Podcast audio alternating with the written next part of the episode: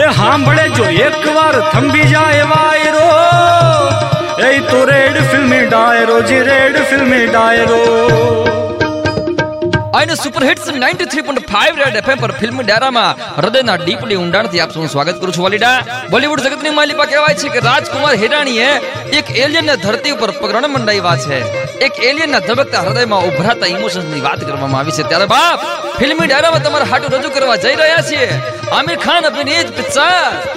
PK આકાશની માલિપાથી કહેવાય છે, એક હાવ મેટાડોર જેવું દેખાતું વાદળ ચાલીસની સ્પીડે હાલ્યું આવતું ઈ કઈ વરસાદી વાદળ નહોતું. કેમ કે મારું બેટું આકાશની માલી પર હારા એવા વળાંકો લેતું રાજસ્થાનના પોખરણની બરોબર ઉપર પાર્ક થઈને ઉભું રહ્યું છે ઈ વાદળ. ઈ વાદળમાંથી હું નીકળ્યું, વાલીડા? કાળી કીકીના સેવાડા ખુલ્લા થઈ જાય ને એવી આંખોને પહોળી થઈ જાય ને બાપ, એવું દ્રશ્ય છે આ. ઈ વાદળમાંથી ત્રણ પાંખિયા વાળું એક યાન નીકળ્યું છે. ઈ યાને કહેવાય છે કે ધોળા પ્રકાશની પિચકારી મારી છે અને એમાંથી એક હાવ માણસ જેવું દેખાતું બટકું એલિયન નીકળ્યું છે બાપ.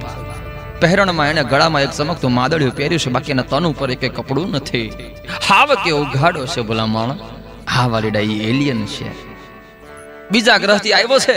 અહીંયા કોઈને ઓળખતો નથી. અંતરિક્ષમાં આટો મારવા નીકળ્યો પૃથ્વી ઉપર આવીને પહોંચ્યો છે. પૃથ્વી ઉપર આવેલા એલિયન નો માણસ જાત હામો કેવો ભેટો થશે, બાપ.